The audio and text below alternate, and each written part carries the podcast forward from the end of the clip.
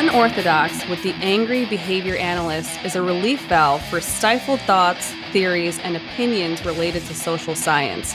Unorthodox is unfiltered, uncensored, and most importantly, uncancelable. The Angry Behavior Analyst is all triggers, no warnings. Ah, cultural appropriation. The borrowing, the exchanging, the laundering of traditions and rituals and experiences and clothing from previous generations, from previous centuries, even. We're dating all the way back to the Socrates and Plato times, where a lot of the things we benefit from now came from hundreds and hundreds and thousands of years ago cultural appropriation has received it's a term that's become incredibly popular in recent times, mostly in the social justice realm. But for the sake of this episode, we're going to stick with the definition that was found on good old Google. Cultural appropriation is the inappropriate or unacknowledged adoption of an element or elements of one's culture or identity by members of another culture or identity.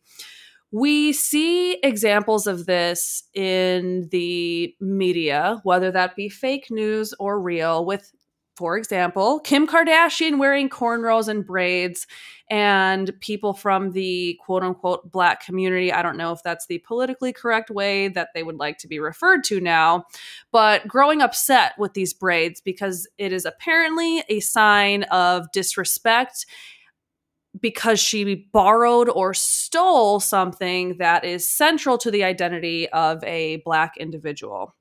In this case, I find that interesting because the original phrase for a braid was a Dutch braid, Dutch, coming from Dutch people. So it didn't originate in African culture, but it's become really popular in certain cultures. So, in these sort of situations, how do we differentiate between cultural appropriation, cultural appreciation, or simple cultural exchange, which is essentially how we have come to respect and learn about other cultures in modern day. And it's what brings a lot of us together in this nice what we would love to be a cohesive compassionate unit of people. But the important piece of appropriation by activists is that it's stealing something from a less dominant culture that the members in that less dominant culture find undesirable, offensive, bigoted, what have you. And it's the misusing of heritage by those in a position of quote unquote power. This is where it becomes convoluted. How do we define power? Outside of someone's skin color or someone's title? How do we define privilege outside of one's race or one's whatever status or group they belong to? We can't rely on skin color or your position as a CEO or your title alone to define what power is. It's not as simple and unilateral. We don't live in a world where it's that easy to just delineate who's powerful, who's not, who's oppressor, who's oppressed. What's what's perplexing about cultural appropriation is that the people who are the ones getting very upset about it and calling out inappropriate instances of cultural appropriation are those that don't even belong to the marginalized group we're going to play a clip here where someone named Will Witt goes to a, a group within a reservation about 300 miles north of Phoenix, and he asks the Native Americans in this uh, reservation group if they were offended by things like the the football team the Washington Redskins or the Cleveland Indians who are now called the Cleveland Guardians because someone, some justice warrior decided that this has to be offensive to Native American people, even though the Native American people will tell you in this clip that they actually found it very cool. Do you find the name Washington Redskins is that offensive to you? Um, I don't think so. I, in my personal opinion, no. Um, I am a Washington Redskins fan. You know, I don't think it's terrible. You know, because the Redskins actually came down last year to with our Native American people and taught them how to do football, the little kids. You know, I don't find it offensive. Someone came to me and called me a Redskin to my face. Hey, it's my fault for letting that hurt me. So the Native Americans in this video stated that they are Washington Redskins fans. The Redskins actually came to their reservation to talk to the kids, to play with the kids, to learn more about the culture. If you ask the the founder or any teammate for that matter of the Washington Redskins or even the Cleveland Indians how they felt about the name, it is an outward sign of respect for this culture. That's how we honor cultures and people that we love and that we appreciate it.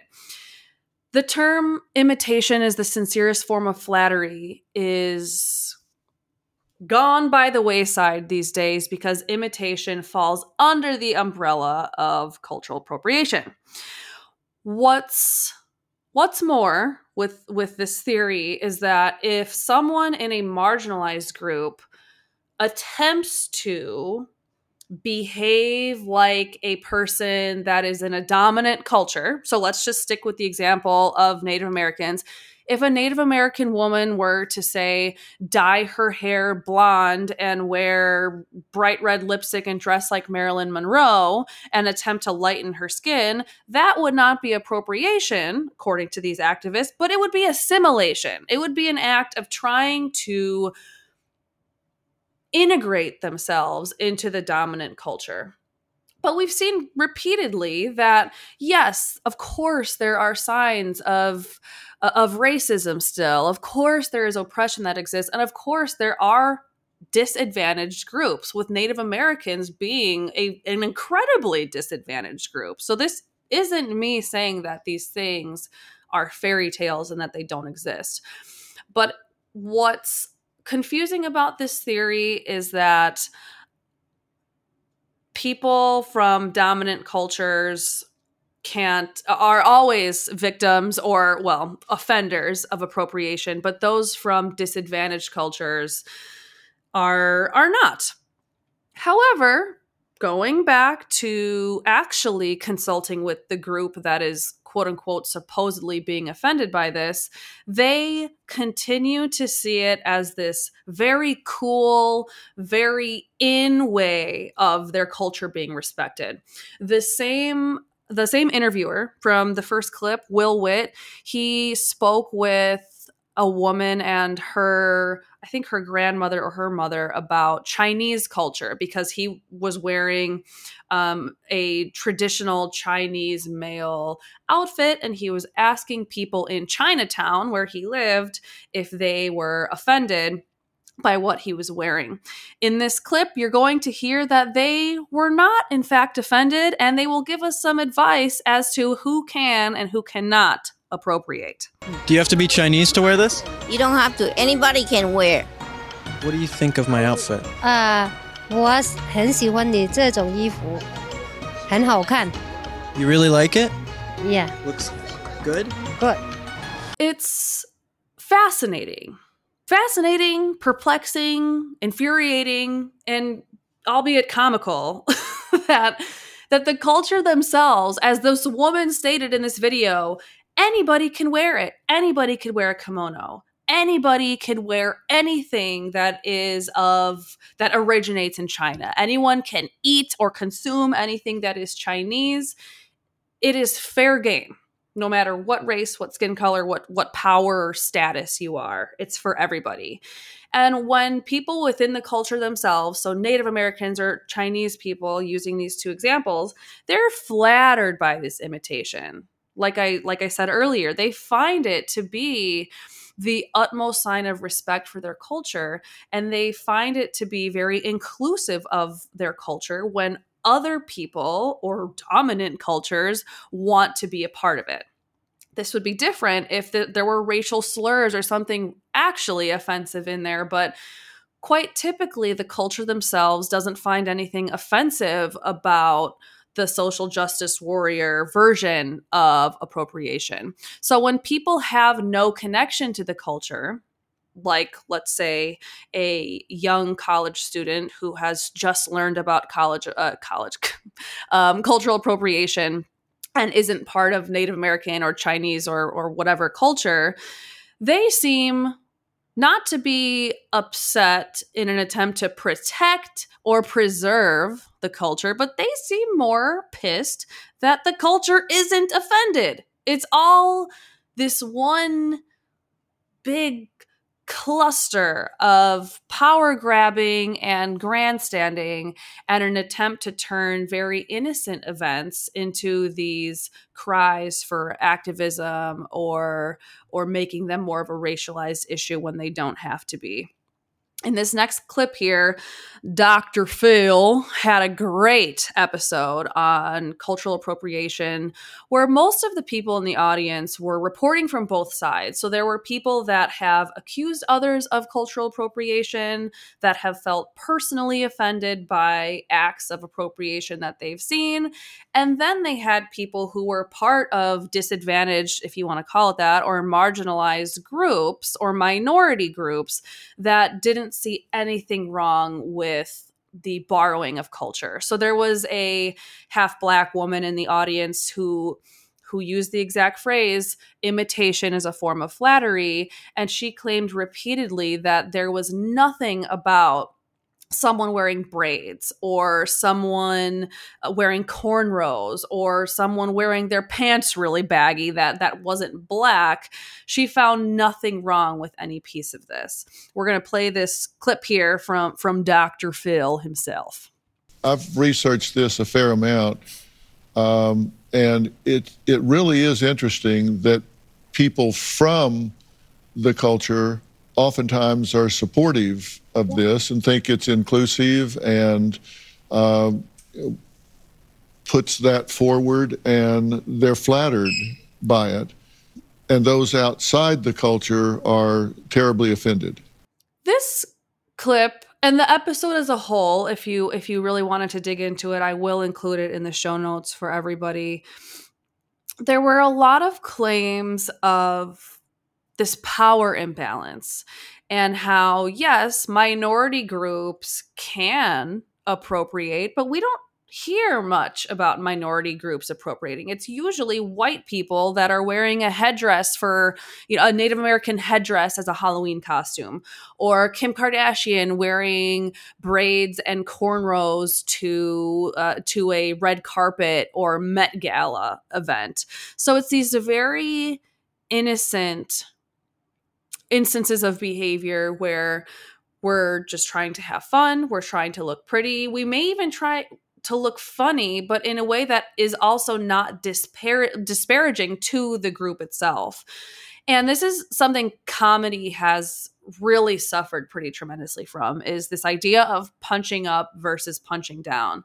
This term terms, I should say, originated in comedy when dominant culture comedians, aka mostly white comedians, felt like they could not make any single joke about any single racial group because it was an act of punching down, which means that it inherently was an act of racism or oppression or or or prejudice but these anybody could make fun of white people because they're dominant and if we're punching up anything is fair game. We see this a lot with feminist groups that talk incessantly uh, about how uh, the men have ruined our society or the patriarchy and that's completely fine because it's punching up because these people believe that as women we are disadvantaged and therefore making fun of someone of higher status than us is not in fact making fun. It's more uh, reparative action if you will as with many of these issues we find ourselves in the middle of, or at least witnesses of, it's usually one or two or even five people that get offended that are part of a group, and they assume that the entire group must also feel the exact same way. So maybe there was a Native American who felt like the Washington Redskins was offensive. Maybe there was a Native American who felt like Chief Wahoo, that little Indian guy cartoon, looked like a drunken fool, and that was making fun of the fact that alcoholism uh, has very high rates within the Native American community. That has absolutely been claimed before, and that might even be a fair claim. But do they speak for the entire group? According to the first clip that we listened to, no. So, why do we feel like our views on things speak for an entire mass? Why do we feel like us being offended means that we are correct? In the realm of appropriation, cultural exchange is, in my opinion, cultural appropriation. So while appropriation has a negative connotation, exchange is how our world functions. It's how we evolve and it's how we learn about how other people think, behave, love, and spend their time. Things like tea, gunpowder, pasta, hot dogs, they've been shared between all kinds of different cultures, many of which have not originated in America. And is that appropriation? Is it appreciation? Or is it simply just the act of life and how we move forward with borrowing things that we benefit from, borrowing things that bring us joy, and borrowing things that make our society as a whole function better and that bring us together? Biologically we're these social creatures that always crave cohesiveness and wanting to be somewhat within this big unit that operates as one versus very individualistic societies like America.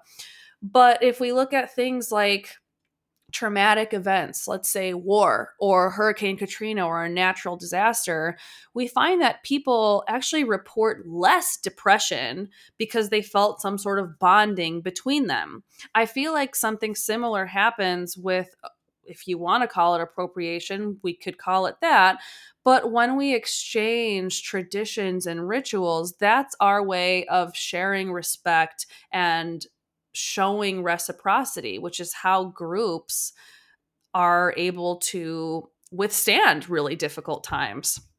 While we're on the topic of pasta and all of the delicious things that us Americans enjoy, let's dive into all of the things that we take advantage of in this country and all the things that we enjoy in this country that did not, in fact, originate here. Coffee is an Arabic word. Coffee, that delicious piping hot mug of liquid that, if you're like me, you drink at all times of the day, can even be a bedtime snack for me, did not originate in America. The person who owns and found or founded Starbucks, he is not Arabic. Should we petition that Starbucks be taken down? Should we petition that none of us be allowed to buy coffee because it's a sign of pilfering? I don't think so. That sounds it sounds ridiculous. It sounds irrational. But that's what cultural appropriation claims in a lot of ways. Or they might come back with something like, well, consumption isn't appropriation. It's just when someone opens the store and sells the culture's delicacy that then that's a problem there was I, I, can't remember the names of these two um, white males who had been chefs their whole lives. And this was in California. They wanted to open a, a taqueria, so a, a Hispanic kind of food truck that mostly served um, tacos and burritos and things of that nature. And they were absolutely socially destroyed how dare you serve Mexican food if you are not Mexican? Whereas these same people who are not Mexican are enjoying Mexican food and it's completely fine. That's where the logic of this theory just it, it is so far away from what is reality that it, it still kind of blows my mind. Same thing with hot dogs. While the actual origin of hot dogs is has never been known. We know for sure that it did not originate in America. It originated somewhere in Europe. There are theories that it was either in Belgium or Austria or Germany. Again, its exact location, its exact birth of the hot dog it still has yet to be defined, but we do know that this popular ballpark treat that many of us love. Many of us grow up on hot dogs. Honestly, they're one of the quickest, easiest, and most delicious meals we'll eat, are not from here. This is an especially interesting one because we hear a lot that white Europeans are the dominant culture just as white Americans are we hear a lot that white Europeans are colonizers the same way that white Americans inherently are. So, in this case, would eating a hot dog, if you're a minority, would that be assimilation? Would that be you trying to uh, more deeply integrate yourself into Western culture? But European culture also falls under the Western world too. So to kind of sit here and split hairs over who could open a hot dog restaurant or stand and who can't seems like a complete waste of time given the issues that we're facing in society, especially now. What do we put on a hot dog? Well, for me, I'm from Chicago, so we don't put ketchup on hot dogs. It's an out it's outlawed here. It's an unwritten rule. I do because I love ketchup. But ketchup did not originate here. It originated in Southeast Asia. Am I appropriating when I put ketchup on literally everything I eat? Is McDonald's appropriating by by giving you 900 ketchup packets with your fries and your chicken nuggets?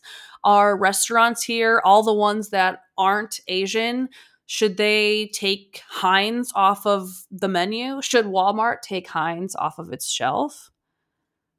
And if we ask someone from Chinese culture, are you upset that we use ketchup?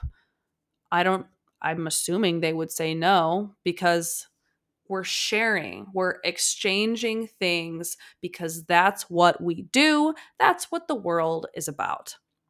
Children do it too. Children share tradition, traditions, children ch- share rituals, children befriend other kids that are from other cultures, and those families typically readily welcome that child into their culture in middle school, I had a lot of Jewish friends. I'm not Jewish and I knew very little about the culture, but I was invited on several occasions to attend Friday Shabbat and I learned all about Jewish culture. There at that time too, a lot of people were having bar and bat mitzvahs. That was something that I was completely not unaware of, but uneducated about beyond the the party itself except when we would uh, watch these people be i guess their rite of passage into some form of adulthood or adult childhood through reading the torah.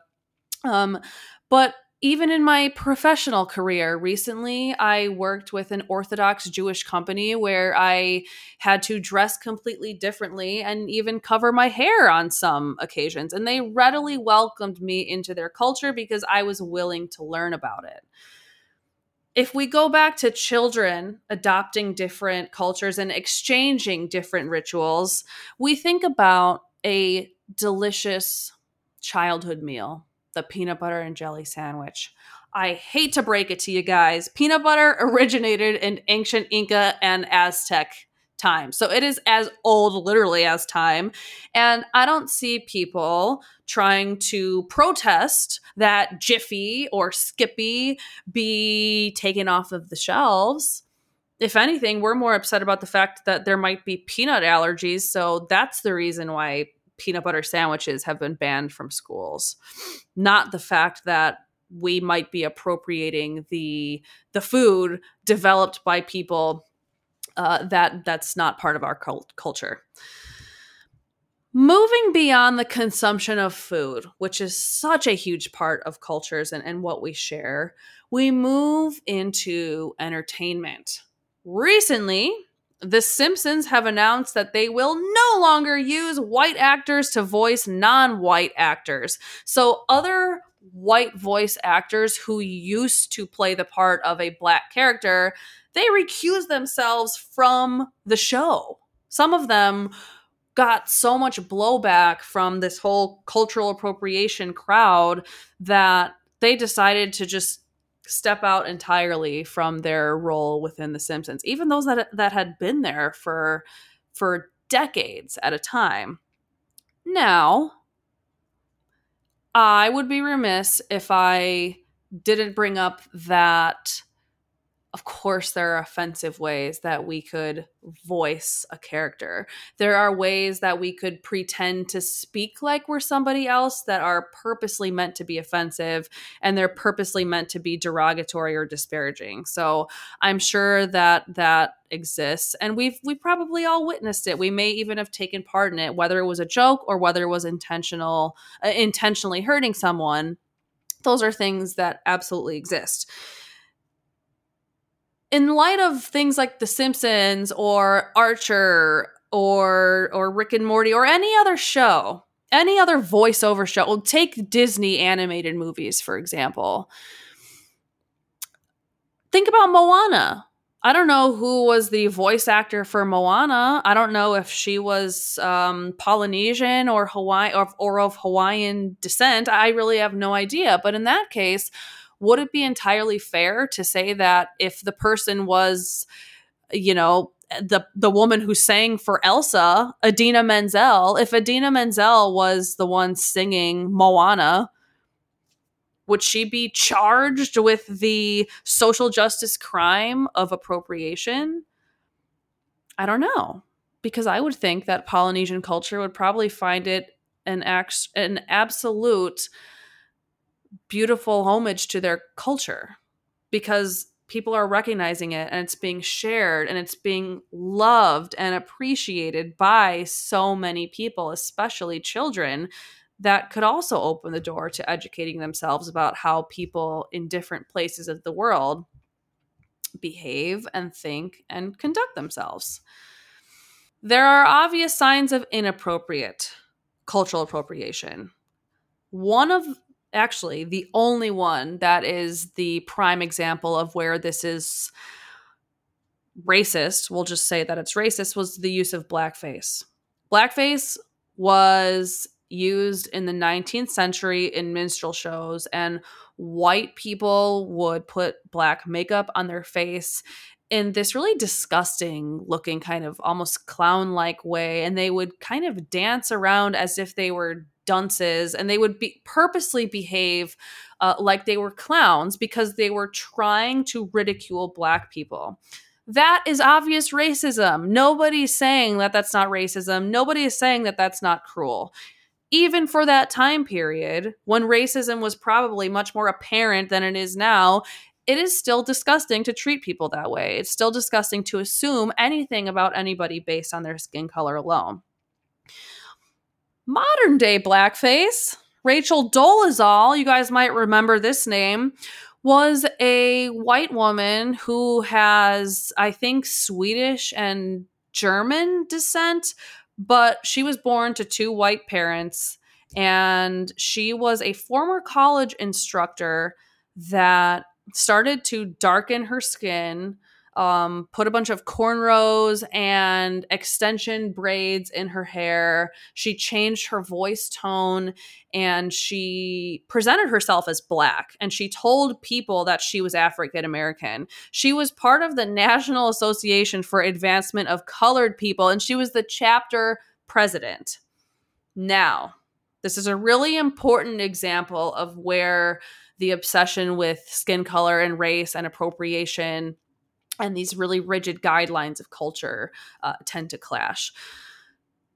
Could a white person be the president for the advancement of quote unquote colored people? I believe that they can. I think if you take the time to appreciate uh, the disadvantages um, and the hardships that people face, and that you want to champion these people by listening to their experiences and helping to create more equal opportunity for these people, of course. I don't think that the president has to be any sort of skin color because to me that's also just racist to kind of continue to segregate into these groups. Do I think that having a black president in something like this would be helpful in terms of maybe some sort of role model or they give more insight and experience to other black members? Of course. It would be the same thing for the group of Native Americans in the reservation that we first touched on at the beginning of the episode. So, this isn't to say that there should never be groups that congregate together and share the experiences of one another, because to me, that's what this whole idea of appropriation actually is it's cultural exchange. I think when it gets harmful and divisive is when we demand that certain skin colors can't be a part of things. So, do I necessarily think that Rachel Dolezal was trying to hurt Black people by doing all of this? Maybe not directly. I think that there were pieces of her that realized playing a Black person uh, came with its benefits imagine Rachel Dolezal in 2022 when so much of our culture is hyper focused on uh, white people taking reparative action. She probably would have benefited even more in modern day than she did back then. She claims that her little brothers who were adopted from Africa were somehow this weird inspiration for her, I guess, to want to play black because she never felt white. And nowadays, she could very much appropriate a race. We appropriate almost everything else. We have biological males dressing as women, and that's acceptable. We have biological women dressing as men. We have biological men playing in women's sports. We have people dressing up like Native Americans for Halloween. Jeffrey Dahmer is was everybody's favorite Halloween costume this year following the Netflix series. It's these exchanges that we make in our culture because that's part of what we do. It's it's not always an attempt to be somebody else. And you know what? If for people that do that badly want to be somebody else, isn't that worth investigating? Isn't that worth asking that person what it is about themselves that they feel is not acceptable? Instead of just shaming them, or instead of just making it a lecture series as part of uh, the social justice doctrine that says you can't ever wear anything from a different culture. I would think that would open the door to a really fascinating conversation versus something that's more of uh, punitive action. But to end Rachel Dolezal's story, she was found out because on air, a reporter asked her, Are you African American? And she just kept trying to dance around the question, saying things. I don't understand that question. I, re- I don't understand. And the reporter kept saying, Are you black or are you white? Are you Russian or are you African American? And she just kept saying, I just don't understand the question. I just don't get it. And that's when people started digging into her history. They found her birth certificate saying that she was, I think, Swedish and German, as I had mentioned, and that the people she claimed to be her dad were actually her adopted black brothers. So that obviously looked horrible. It obviously looked as if she was using this persona to gain some sort of either social popularity. I don't know if there were financial benefits to it, but that's more of a gray area topic than straight up blackface, which is obviously racist. Let's use an even more nuanced example. We move to Keziah Daum. She was a white girl, teenager in Utah who found a red kimono in, I think it was a thrift store, and she thought it was gorgeous. She thought it was beautiful. It fit her perfectly. So she decided to wear it to her prom. As soon as she started posting pictures, she got in modern day fashion. Twitter attacked, Instagram attacked, Facebook attacked, Reddit attacked. One of her um, biggest fans, and by fans, I mean attackers, was a boy named Andrew who was Chinese. He was born here, his family was born here. So I just wanted to point that out. And he claimed repeatedly, My culture is not your fucking prom dress. And he goes on to say, I am incredibly proud of my culture. For it to simply be subject to American consumerism and cater to a white audience is parallel to colonial ideology. So, a Chinese person whose entire family was born in America, he was born in America, who has admitted that they don't practice any of these sorts of Chinese cultures. I don't. Why is he getting so upset? Makes you wonder is it actually that he's upset because he thinks this is a slight against Chinese culture, or is he upset because cultural appropriation is popular and it gives you a chance to grandstand amongst your group to be upset about something that you assume Chinese people or Native Americans or whoever would be upset about.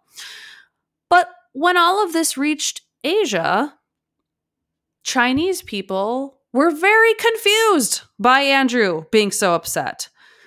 They were the opposite of critical of Keziah Daum. They they were proud to have their culture recognized by people in other countries.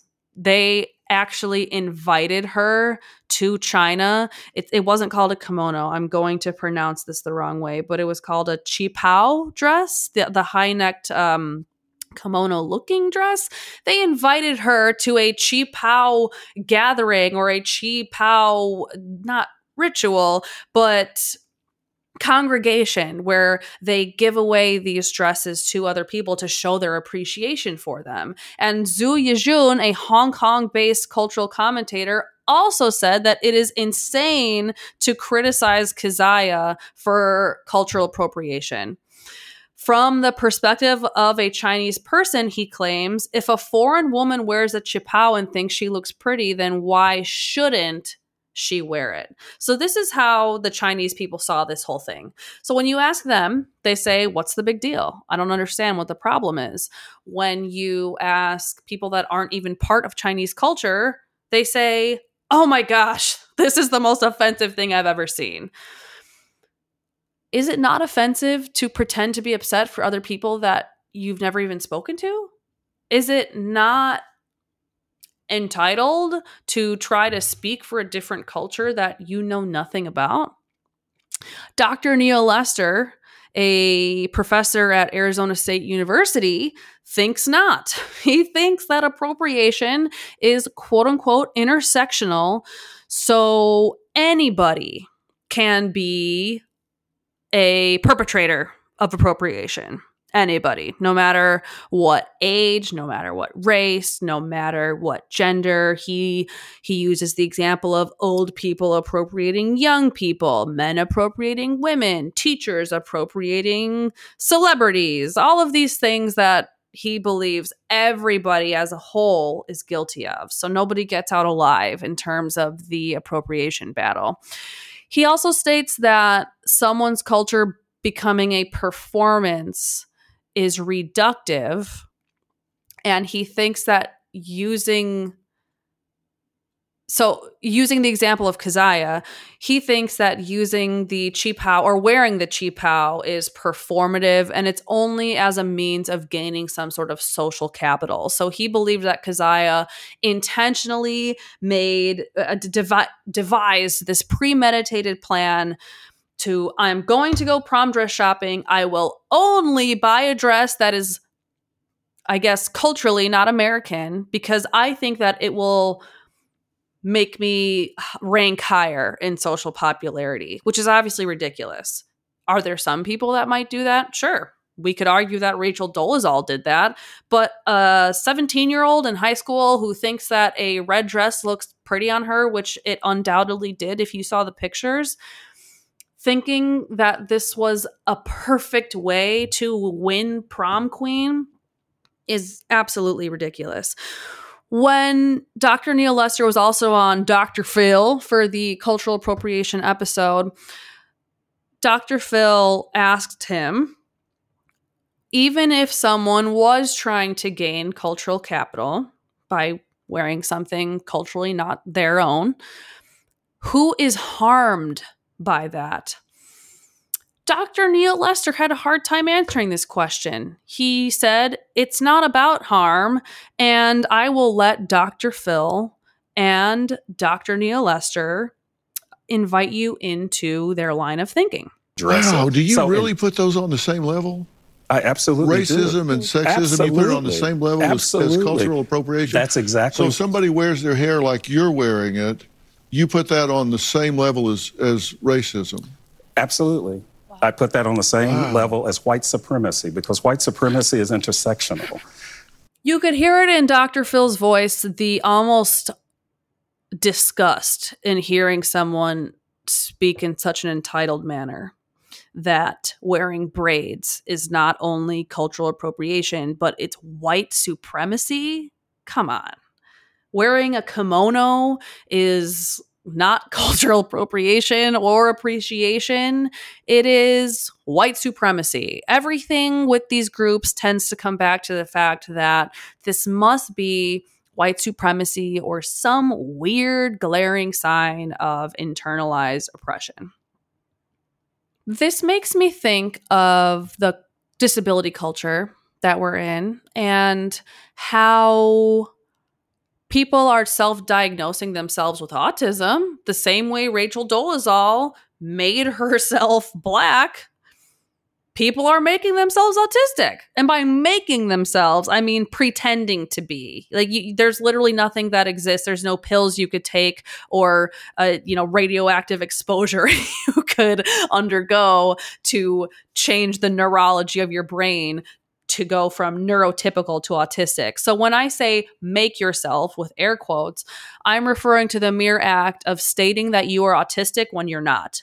I'm going I'm referring to the groups that say they have borderline personality disorder when they do not. I'm referring to the hordes of people who forget things sometimes and saying they have ADHD when in fact they do not if we go back to the definition of appropriation, the inappropriate or unacknowledged adoption or element of someone's culture or identity, isn't borrowing a disability an inappropriate adoption?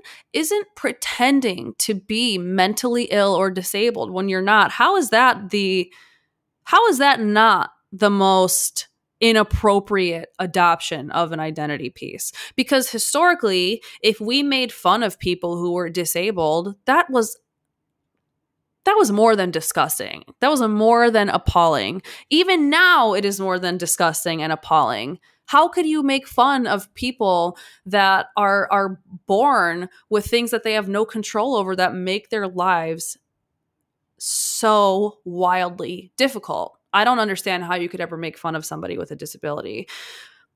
But in this way, I take it as you are, in a way, making fun of or at least minimizing the disability. Because when we see people posting 400 times a day on social media that they're an ADHDer and, oh my gosh, I didn't take my meds, so I only sent 10 email I only sent 20 emails today instead of 75 oh my gosh, my my life is so hard. I would think that that would be insulting to people that literally can't have social media and can't express their thoughts on social media because of their disability. I would think that the autistic advocates who are demanding certain words and phrases be interchanged or erased entirely are and attempting to speak for all autistic people, I would think that that is a very insulting means of behaving amongst all of these autistic people who can't speak at all. So, because people with disabilities are now considered this marginalized or disadvantaged or protected population, if you do join these groups by hashtagging yourself as hashtag actually autistic or hashtag ADHDer, is it your attempt to try to benefit from this title?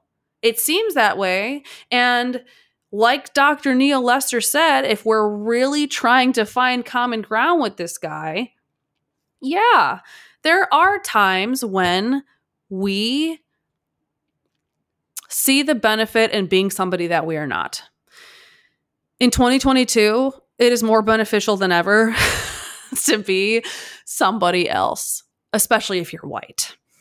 So, if we can join a group that makes us look disadvantaged if we could join a group that places this buffer against our you know inherent colonizer status most people find that very tempting especially those that are fearful of speaking out against any of these issues or especially for people that are fearful of criticizing or even giving feedback to people that are of quote unquote protected status but again, how is that not appropriation? How is that not an outward stealing and thieving of an identity just so that you could feel better about yourself?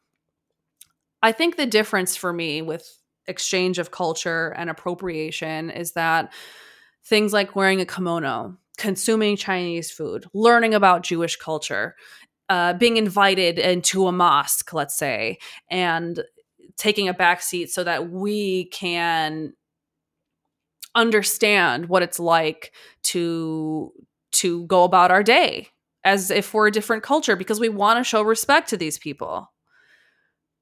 That is the utmost sign of respect to me.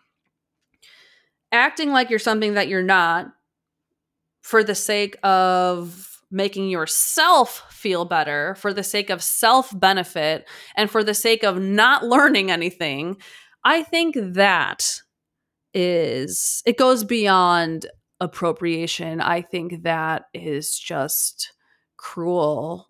And to use Dr. Neal Lester's word, I think it's a reductive and minimizing way to carry on um, about ourselves and, and our view of the world. If if things are that simple to where we could say, I'm autistic, this is my support for autistic people, and we don't think that that's along the same lines as blackface or Rachel Dolezal, I think that we have a lot of introspection to do. But alas, we're here trying to survive shoulder to shoulder with people who are the same color, a different color, the same age, a different race, a different age. We are all our own being, but we're always trying to find ways to act in a cohesive manner. It's human nature to want to be somewhat like minded with the people we surround ourselves with the general case for appropriation, aside from the examples of the obvious stealing of identity, is that appropriation is appreciation and that imitation is the sincerest form of flattery. I hope you guys enjoyed today. Please don't forget to give us a review so that my ego can survive another episode and we will see you next week.